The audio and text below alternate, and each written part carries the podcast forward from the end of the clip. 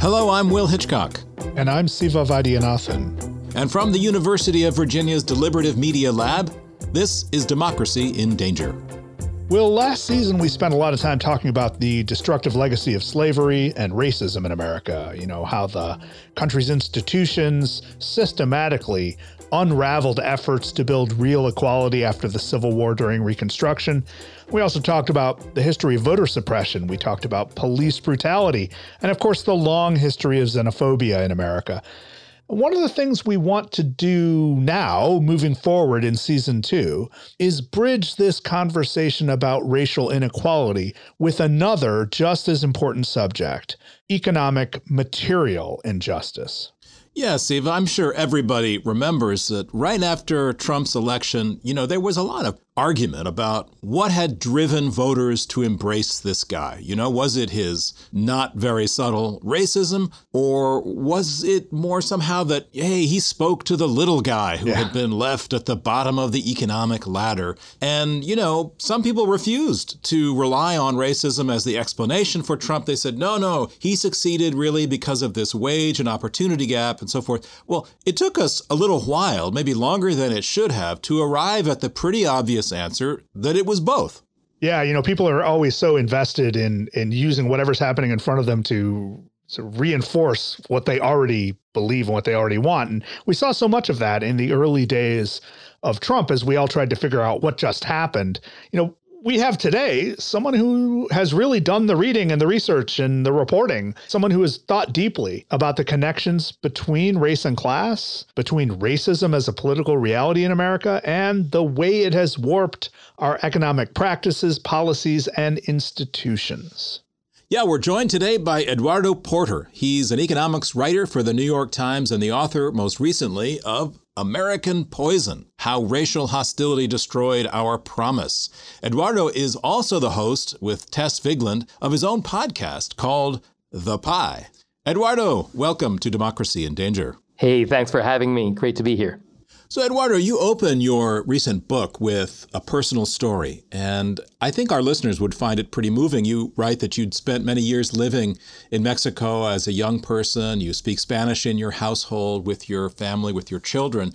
But just after Trump was elected president, your son expressed some anxieties to you about what he was seeing and hearing in the news. Just tell us a little bit of that story. Yeah, I mean, just to take a step back, I am Mexican American. My mother is Mexican. I grew up most of my childhood in Mexico all the way through university. And sort of like my Mexican identity is as important to me as my American identity. And I kind of hope to pass that same sense to my son. And, you know, so we speak Spanish here. He's gone to Mexico a number of times and so forth. And then, of course, our, our Mexicanness became part of the political conversation when uh, Donald Trump joined the presidential race, you know, declaring that Mexico was sending a bunch of rapists and thugs to the United States. And what, what happened, the anecdote you're referring to, is the day after the election, we were on the subway, and you know, as usual, I was speaking to him in Spanish, and he kind of leaned into me a little bit and said, "You know, Dad, maybe we shouldn't speak in Spanish in public anymore." So it's this notion that our Mexicanness was now dangerous. Right. Was one of the immediate kind of like uh, uh, consequences of the 2016 election. Yeah, it's amazing to think how many people were having some version of that conversation at that moment. Yeah. A sense of really personal vulnerability. Like your family life was suddenly, you know, cast into shadow by the political events of the day.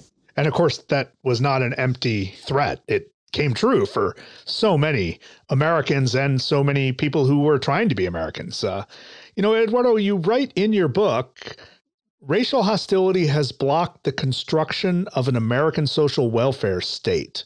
Right? I think this is the bridge between this sort of anxiety that so many people felt, the vulnerability that so many people felt, uh, and the fact that we have so little to fall back on. And, you know, one of the most prominent debates that commentators had, as we said in the introduction, right after Trump's ascendancy in 2016 was about the role of economic inequality and wage stagnation, the hollowing out of the working class, all of which is true and documented. And yet the perception was that this was a white problem, right? How how would you weigh the relative impact of the economic state of this early century and the the long-standing racism that is embedded in American institutions in helping us understand how Trump happened.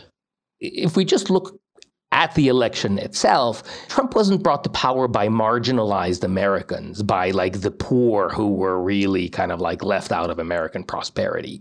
In fact, like if, if you look more carefully at Trump's vote, I mean, it was there were a lot of people that were, you know, squarely middle class that voted for Trump. And so when I try to think through how these how racism interacted with economic anxiety in, in, in that election, I think that the, the, the, the, better frame is to think about fear of loss of status. And there, you know, the idea that, you know, my good job might be gone or that it's more difficult to have, and the idea of loss of status of my racial group as this country goes through an enormous demographic change, which is going to leave, you know, non-Hispanic whites in the minority a couple of decades from now. Those two things, I think, really could create a very powerful feeling of, you know, fear and, and produce an enormous animus that is very, very racialized. So, I mean, if you ask me to put put it in order, I would argue that race is first and foremost. But I would say that economic anxiety helps to trigger these kind kind of like feelings of, of racial hostility.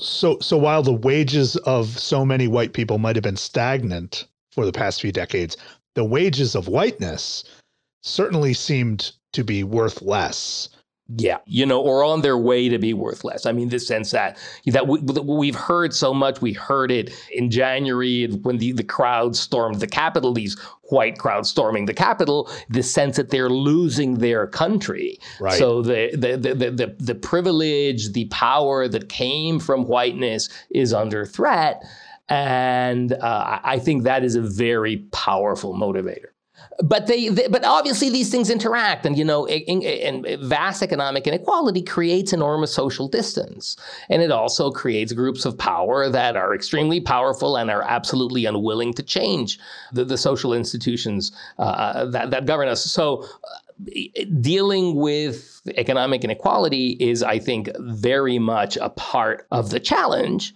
I would argue that what we need is to create a new idea of what being American is, what a mainstream American is, you know? It's a way more diverse, complicated, messy identity than the one espoused by people that went to Washington in January to take the Capitol. So the policies that help build that identity, I think a lot of them are about creating economic opportunity and sharing economic opportunity better. Um, you know, this idea that black families on average have like one tenth of the wealth of white families. So evidently, we need to make more progress on issues of economic equality as part of this. But I argue that it's within a broad kind of like notion of, well, what is this new economic and social space that we have to create where we all fit? You know, Eduardo, one of the things that I, I learned about in your book is is the problem of working class solidarity. I mean, let's be honest, it seems from all the scholarship and the analysis that many people have done, including yourself, uh, race trumps class again and again. And here is this country with a great deal of diversity at the bottom of the economic ladder, and yet there is relatively little cross racial solidarity amongst people who are struggling you know, why why is this the case? Why do Americans who are trying to better themselves still feel so hostile towards their their neighbor who might look different from them? And they also still often feel hostile towards the government, which could be a, a resource in their climb up the economic ladder. That's a very difficult but fundamental question. And to be totally honest, my first answer is I don't really know. But racial barriers are extremely powerful, not just in the United States, but around the world. And they're not just extremely powerful now, they're as old as the hills.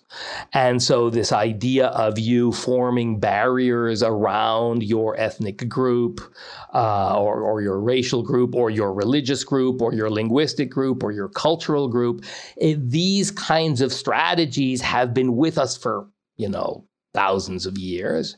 In the United States, they are particularly powerful, I think, because the United States is rather unique in that it is very diverse. You know, you look around and you think, wow, in this country, most people are not like me. And no matter who you are in the United States, that's probably true. Most people in the United States are not like you. Uh, and, and that's quite rare. And I think that that is to some extent why um, race has become such a powerful force in shaping our institutions. So, say, I mean, I would just compare it to, like, I don't know, Sweden. Uh, when Sweden is building a welfare state, it's a bunch of, you know, tall, blonde, blue eyed people building a welfare state for other tall, blonde, blue eyed people. And so the barriers to solidarity created by, you know, ethnic differences and racial differences are not there, which kind of like helps building this notion of a collective good. In the United States, building public goods is often stymied by the idea that I'm paying something for them, for some other. Right. Of course, Sweden doesn't have the American legacy of slavery and, and Reconstruction. Which... In, indeed, there are specificities. Yes, yes. Now, your reporting has taken you to some pretty exclusive places. By exclusive, I mean places where people do manage to be around people like them, whether it's it's because of you know they're rural and they don't necessarily have people of color in their immediate surroundings, or at least in large numbers, uh, or they're you know self-reinforced by Facebook groups or whatever it takes, right? And, you've noticed though that the hostility toward others seems to be higher where there is less actual interaction with the other. Is that correct? Uh, yes, I mean it, that that is w- w- kind of like one of the peculiar features of racial animus that it flares up where there are no others. right. And uh, you could see this in the 2016 election, where a lot of the vote for President Trump turned out to be not in areas where there were lots of immigrants. So it, it, kind of like this fear of immigration, this hostility towards immigrants seemed to flourish uh, um, more readily in places where there were where there weren't that many of them. And you're you're referring to some trips that I, I've done. I went to Kentucky. I've been to the far west of Virginia and places where there are very very few uh, immigrants or people of color in general, and where you can sense this fear that we cannot build a, a big safety net. We cannot build a social welfare state because it might be abused. And underlying this idea that it will be abused is the idea there's some other out there that will abuse it. And I, you know, I, I do wonder why this happens. You know, why in a place I was in Harlan, Kentucky, where I think it's, you know, 98% non Hispanic white. Right, and right. there were, you know, thoughts about how immigrants could, you know, abuse Medicaid. And I think it just re- reminds us of the power of political rhetoric, right? How a political entrepreneur can bring things into the conversation. And since I think the conversation about the social safety net in the United States has been so long prone to these characterizations, since, you know, Ronald Reagan talked about the welfare queen, this idea of, you know, the, the social safety net being abused by people of color, that in, in some big city, uh, uh, across the country has become a very, very powerful meme. So you don't even have to see it to believe it because it's just repeated and restated uh, in the political discourse. But does that explain, uh, Eduardo, why people in Harlan County uh, are also anti government, even if they benefit from government programs, or maybe have they turned their back on government programs altogether? I don't think so. But well, I, well, no. There's, I mean, Harlan. I, the reason I went to Harlan County was it is one of the ten counties in the United States that rely most on fed, on, on on federal money to to survive. You know, on food stamps. But I suspect uh, people don't talk about that all the time, right? At the no, diner. No, exactly not. So there is a myopia. There's a there's a contradiction there um, about the importance of the of the government for their individual lives and their and, and and the tension there is between that and the mistrust that they have that they express about government in general as something that is going to help others, is going to abuse them, is going to take from them. Uh, and, and, yes, there, there is a there's a huge contradiction right there. Let me just ask you a follow up in a kind of different way. You know, let me ask you the Obama question. You know, so we we understand the the incredible legacy of racism in America, the way it's warped our institutions from top to bottom. And yet, this extraordinary thing did happen in 2008, in which the United States elected a, a black man to the presidency and then reelected that person um, in, in 2012 in, in the midst of significant economic uh, upheaval and change. How does that map onto um, this larger structural story you're talking about? Is Obama kind of just like an epiphenomenon, or uh, is there are, are they connected? I mean, I, it is it, it it runs a little bit against the general thesis of kind of like racial animus driving our political choices, but I would argue that that race is an important driver of our political choice, but cl- clearly it is not the only one. And as you pointed out, 2008, notably, the election in 2008 happened in the middle of an economic cataclysm that I think was very important to deliver the presidency to, to Obama. I don't know if you guys remember back then, but McCain was absolutely uh, out to lunch on the financial crisis. And there was kind of like this feeling of competence coming from the Obama team about how to deal with this emergency. And so I can imagine imagine that that, that was important too. And, and also, the turnout amongst voters of color was very high for Obama. So, to some extent, some of the states that flipped to Obama flipped on some kind of like marginal votes, but from voters of color. Um, and so, so that was also very important. But, but yes, I think clearly there is a broader point that that might even, in fact, allow some hope in that, you know, racial hostility, racial animus is not necessarily unconquerable. There is the possibility of us overcoming this powerful force. Yeah, sure. But at the same time, when you look at the results of 2012, you compare them to the results of 2016, it's pretty clear that some voters, right, some some not small number of voters, uh, especially in states that were supposed to go for Clinton and had gone for Obama in 2012 must have voted for Obama and then four years later voted for Trump. Uh, you know, that's somewhat confusing and weird. Like, how, how, how do you make sense of that? It is confusing and weird. So, I mean, I, I guess I would say that uh, it's kind of like choose your enemy. So, in, if you think about when Obama is reelected in 2012, Obama is kind of like the populist choice verse in some of these Rust Belt states that he won, he is a populist choice against uh, a clear member of the financial elite who is uh, Mitt Romney. And so if you're just thinking of this in terms of, again, referring back to the economic anxiety that we were talking about a few minutes ago, where it's not that unnatural a path from Obama to Trump on kind of like economic anxiety grounds, anxiety about uh, outsourcing, about you know imports from China and stuff like that. You know, and especially in some of these very important states, which ultimately delivered the presidency to Trump. You know, in the Midwest. Well, so you know we've we've talked a lot about the the role of economic inequality and economic anxiety in American electoral politics. But this podcast is really about the health of democracy, and that's a different question, right? It's not really about which party wins or which party loses. Although it's not too hard to use the victory of Donald Trump and the rule of Donald Trump as some sort of proxy for um, a rejection of democracy or a rebellion against democracy, right? I mean, that the, the those those narratives are all too clear, especially here in 2021.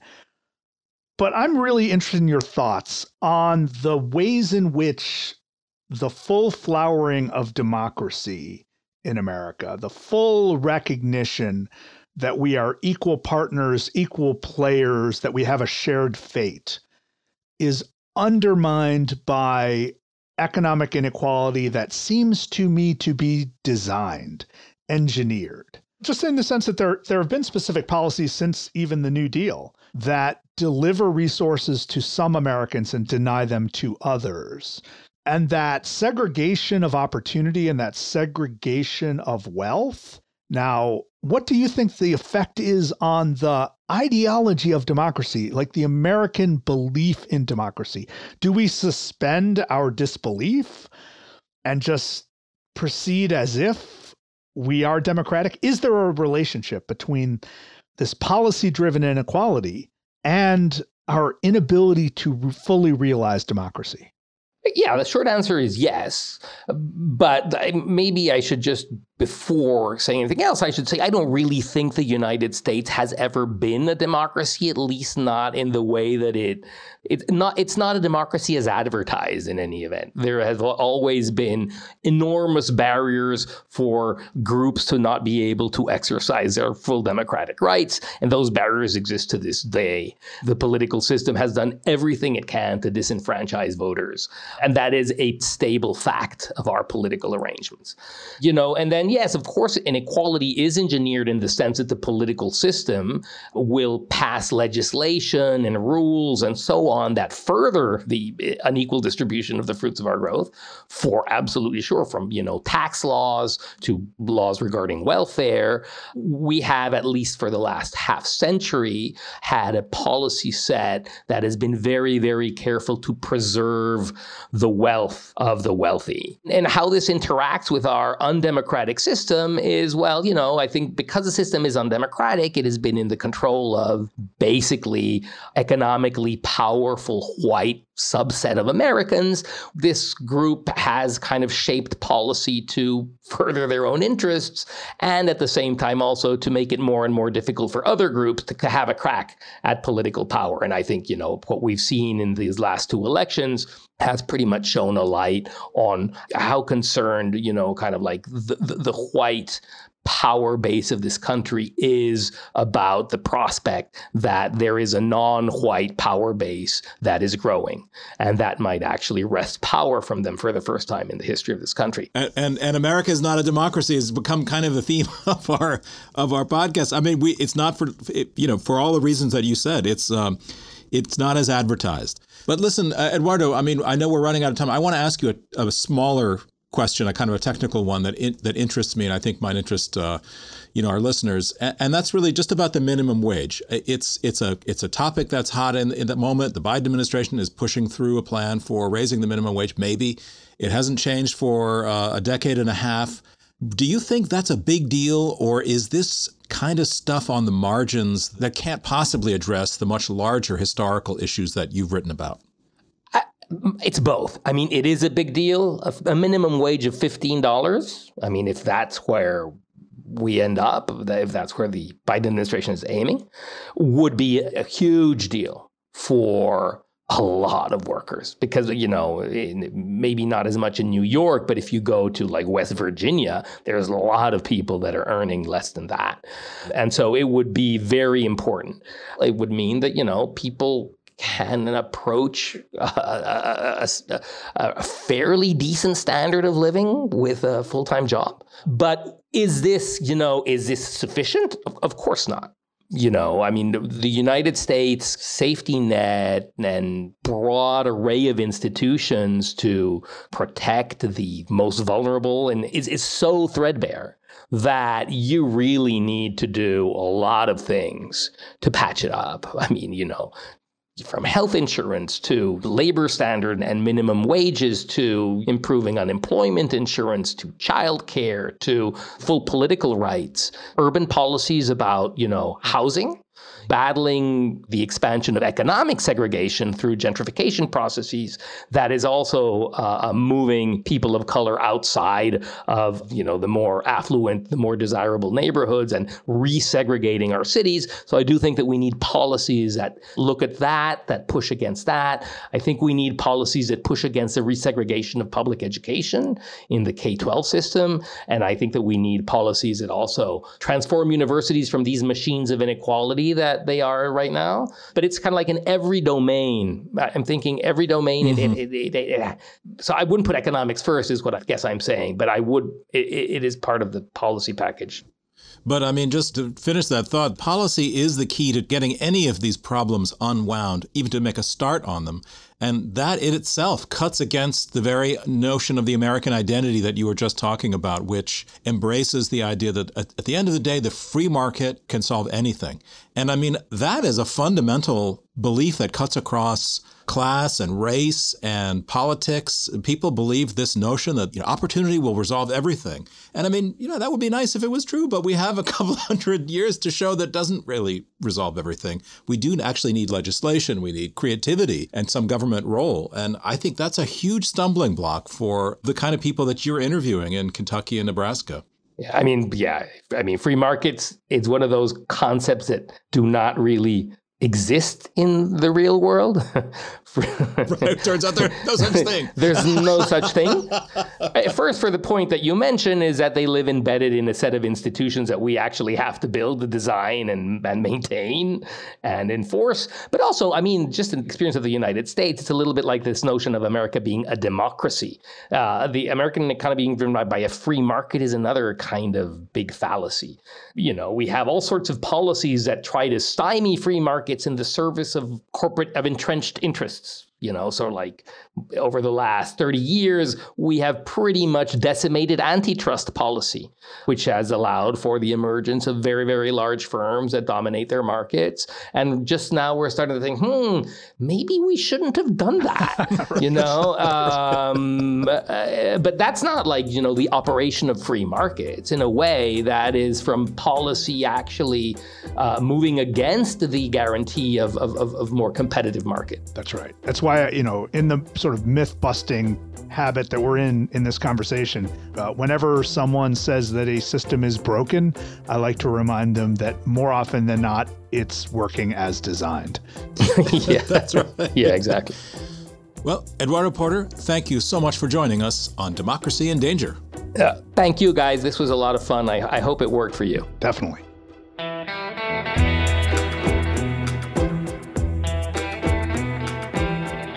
That was Eduardo Porter, a New York Times journalist and the author of American Poison. He also co hosts a podcast called The Pie. Democracy in Danger is part of the Democracy Group podcast network. Visit democracygroup.com to find all our sister shows. We'll be right back.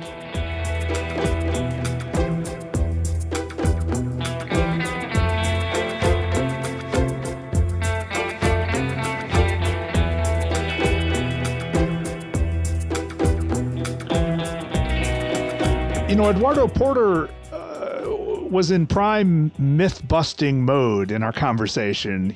And I think that the one thing we can take away from his book and all that he writes for the New York Times is that we have to be honest with ourselves about the relationship between inequality and democracy. And we have to be honest with ourselves about the fact that we have not created or maintained the systems that we purport to believe in.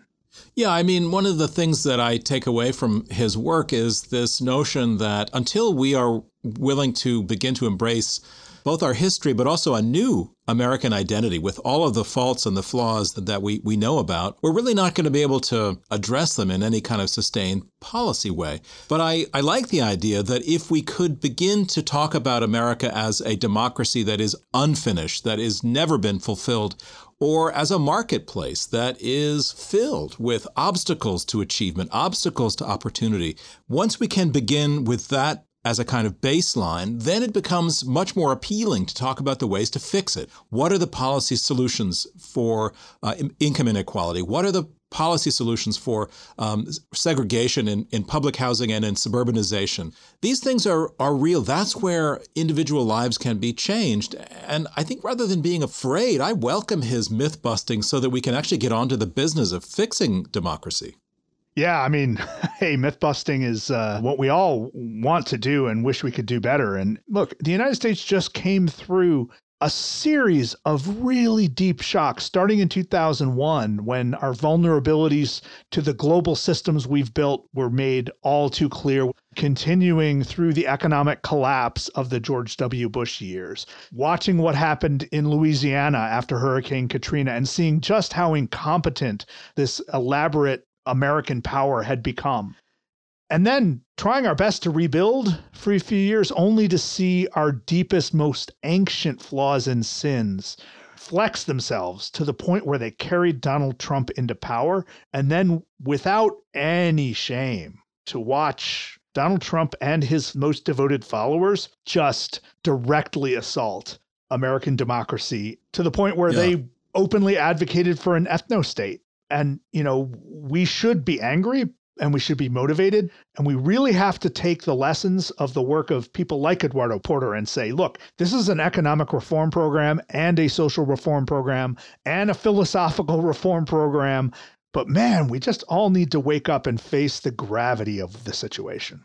I'll just add that one of the other myths that he took on was the melting pot myth. That is another thing that we're all taught in school that America's a melting pot. Whoever you are, wherever you come from, you come here and you lose all of that identity, or at least you can subsume it if you choose to, in this glorious multicolored tapestry. Once again, he shows that the melting pot basically has worked for white people. It has not worked very well for people of color. And that the social safety net, you know, when, when white legislators invented the social safety net, then they became reluctant to share it with people of color at the bottom of the economic ladder. So the melting pot has kind of frozen and it has stopped melting. So, figuring out the intersection between our past, our history, and our need for wise communal solutions to these everyday problems, that's where the conjuncture really is. That's where our political life is converging. And I'm optimistic, but I have no doubt about the scale of the problem.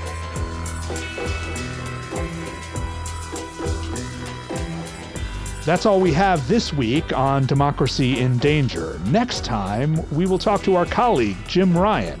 Not just students have been involved in activism, faculty have been involved in it as well. He's the president of the University of Virginia, and he will be here to talk about the role of education in fostering a healthy democracy living wage, for example, or uh, admission of DACA students and undocumented students. Has that helped? Yeah, absolutely, insofar as it brings attention to the issue. In the meantime, don't be a stranger. Shoot us a tweet at DND Podcast. That's D I N D Podcast. Let us know what you think about racial justice and economic inequality in America. And take a moment to visit our homepage, dindanger.org. And make sure to subscribe to our show on your favorite audio app. Do your part to save democracy, leave us a review, and a few stars. Democracy in Danger is produced by Robert Armengol with help from Jennifer Ludovici. Our interns are Denzel Mitchell and Jane Frankel. Support comes from the University of Virginia's Democracy Initiative and from the College of Arts and Sciences. The show is a project of UVA's Deliberative Media Lab. We're distributed by the Virginia Audio Collective, the podcast network of WTJU Radio in Charlottesville. I'm Siva Vaidhyanathan. And I'm Will Hitchcock. Please join us again next time.